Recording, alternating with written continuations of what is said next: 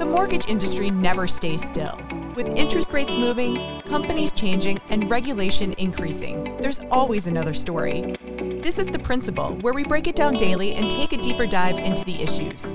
I'm Christine Stewart, Editorial Director for the Mortgage News Network. Let's pay it down. But first, a word from our sponsors. This podcast is brought to you by PennyMac TPO and Power Plus, their next generation broker portal that gives you more speed and control over the process. You can now disclose, lock, and manage your loan seamlessly from start to finish, all in one place. It's another reason why greatness lives here. PennyMac TPO is a division of PennyMac Loan Services, LLC, Equal Housing Lender, NMLS ID number 35953, licensed by the Department of Business Oversight under the California Residential Mortgage Lending Act. Conditions and restrictions may apply.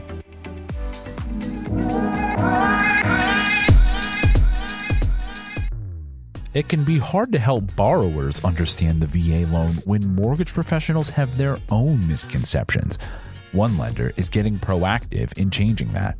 Welcome to The Principal. I'm Mike Savino, head of multimedia for the Mortgage News Network. Today I'm joined by David Smith. He's a branch production manager at loanDepot.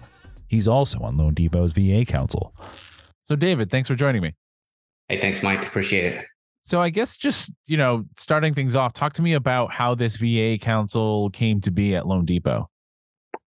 Uh yeah, yeah, definitely, definitely appreciate the question. Uh, so the VA Council uh, is something that's been you know talked about, thought about for a long time, and you know I, I commend a lot of our senior leadership at at uh, at loanDepot for realizing that you know we really needed to put together uh, this incredible team to uh, to start leading with with education and teaching about VA and uh, really helping our you know our own company understand uh, all the ins and outs of this program. So, uh, so I went across the uh, went across the uh, you know the enterprise and selected. Uh, I want to say it's eight, maybe nine now. I think we added one last week uh, to this council to to really um, to really help raise awareness uh, around the VA program. So, the, the council itself, almost all of us did serve in the military. Uh, we've got a couple military spouses, but uh, it's folks who are just completely dedicated to uh, to this mission and and really helping others. Absolutely, absolutely. And and I'm sure, you know, part of that is, you know, we we've seen plenty of of reporting from the Department of Veterans Affairs about even misconceptions with veterans. So I'm sure veterans who are now in this industry, you guys probably want to help clear this up, right? And and help help all of our, our veterans take advantage of this benefit that they've earned.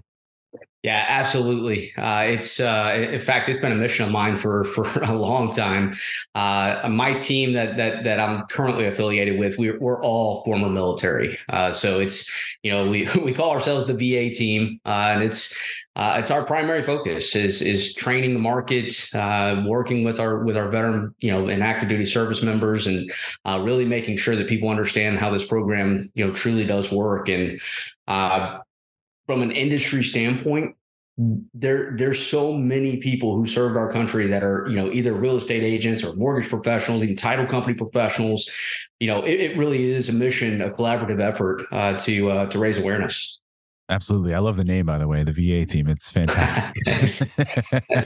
um, but but uh, you know, even within the industry, I think I think the average consumer just assumes if if they go talk to uh to an MLO or to somebody in the industry that this person's going to know. And obviously, there's a ton of products. It's it's hard to know everything about every product. But with the VA in particular, um, you know, obviously, it feels like you still you think there needs to be education even with the industry. So talk to me a little bit about that and, and some of the things that that MLOs should know so that they can help customers?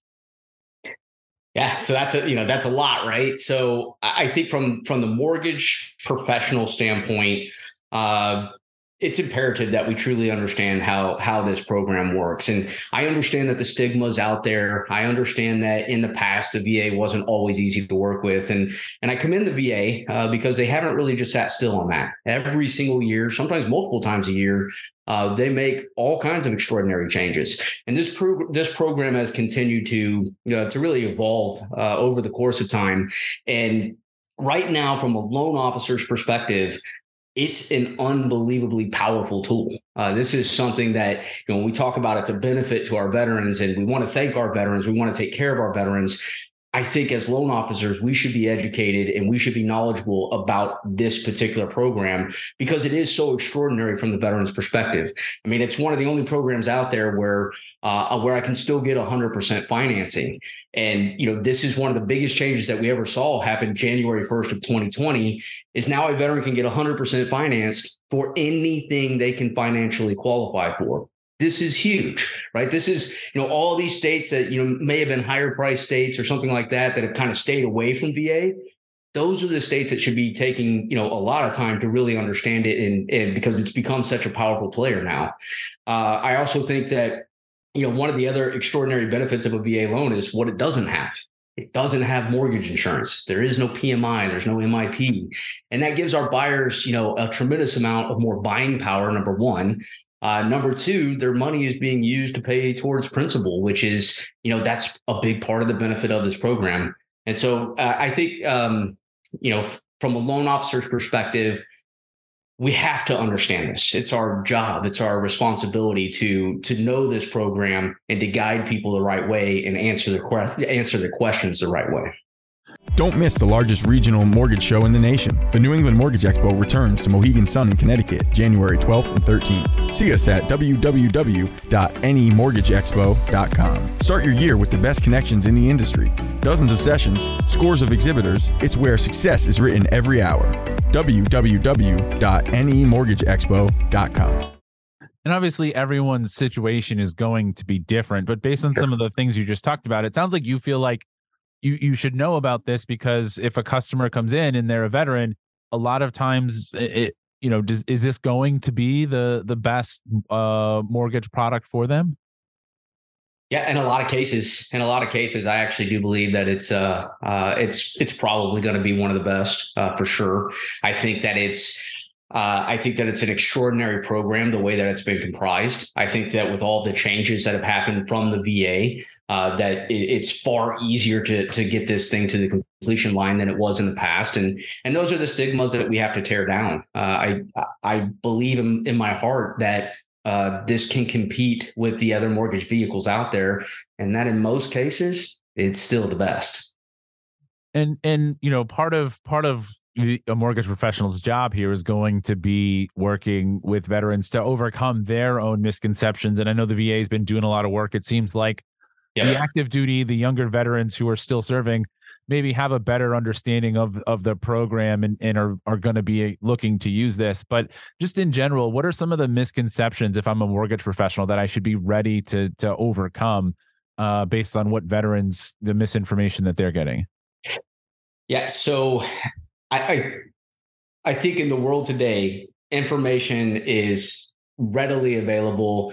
Uh, you know, our younger generation is going to do a lot more research and a lot more homework than than than my generation would have done. Because when I exited the military, I did not understand this program at all. I didn't know anything about it. Even the people that I asked, they didn't know anything about it. And that's where you start to you know that's where you start to find all the the myths if you will or the misunderstandings of this program because if somebody's perpetuating things that are not accurate that's what tends to stick around. So when we look at when we look at these programs i'm a national trainer. I teach real estate agents. I teach consumers. We teach mortgage professionals as well. I get a lot of the exact same questions right? Number one a lot of people think this program is a one and done program. They can only use it once and that's you know that's just simply not the case. In fact once we uh, once we've earned this benefit, we have the right to use it the rest of our lives. We can use it for every purchase that we ever do. Uh, another big one that's out there is is a lot of people don't think that they can own uh, multiple homes. Uh, now, there's different rules that apply with that, and there's different things that we have to pay attention to. Uh, but as a as a loan officer, those are the things that we should understand, right? How does how does owning one house impact another house? What if somebody had a previous foreclosure that was in a VA loan, you know, 35 years ago? How does that impact their buying power going into the future, right? When do we have to worry about counting loan limits, and when do we not? Uh, what you know at, how do we get a certificate of eligibility? All of those things we should know how to do how to how to under, you know understand what that you know what that piece of paper is saying and how we can use that to help a veteran. I think also the other major major thing that we should be doing as as you know as loan officers is simply asking the question did you serve in our military You know, that's a lot of times, um, and this is it's interesting because we've done so many different surveys, and you know, we kind of learn a lot of veterans just don't walk in and self-identify that that they served. So if they don't self-identify, and you you know we're not asking that question, then we're never actually going to run the VA scenario. And so I think that we have to get better as an industry uh, of just really bringing it to the forefront and saying, "Hey, did you serve? Great. How long? What type of discharge do you have?" And and and then really starting to put that file together from there. And and you know, of course, it is it is a benefit veterans have have served, and and it's always good to help uh, veterans take advantage of the benefit. But also, you know, let's be honest, this is this is a business. You're trying to to close loans here. So just talk to me about from that standpoint, having this tool and having another, you know, it's another benefit that for some customers they can take advantage of that may be the best product for them at a time when we're probably looking at origination continuing to tick down for at least the six next six to 12 months. Right. So, you know, what do we know about our military? We're always moving, right? The, the, you know, I, I served our military, and I think I lived in probably five different places in a pretty short period of time. So, uh, our military is always moving. Our military is always going to need help with that. You have people PCSing, which is a permanent change in duty station. So, you know, for example, they're going from you know Fort Riley, Kansas, to Fort Hood, Texas. Well, if they need to buy a house, they're going to need to talk to a professional who understands that. Maybe somebody's ETSing, so they're actually separating from the military. Chances are, you know, for the you know the greatest majority of our military is not going to stay uh, where they're ETSing from. So they're going to be moving somewhere. And this is where they really need to have somebody who understands how this program works, you know, with you know how long before they can buy a house? This is where most of those questions are going to come up is around our active duty you know separating or transitioning. But then from the veteran population themselves you know the average veteran moves every seven to ten years. It's like ingrained in us from being in the military that we just move constantly.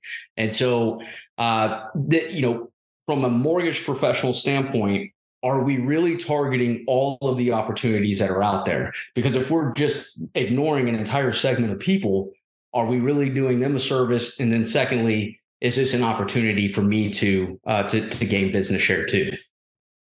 Absolutely, Dave. Thanks so much for joining me. All right, thank you, Mike. We'll be right back with the rest of your headlines.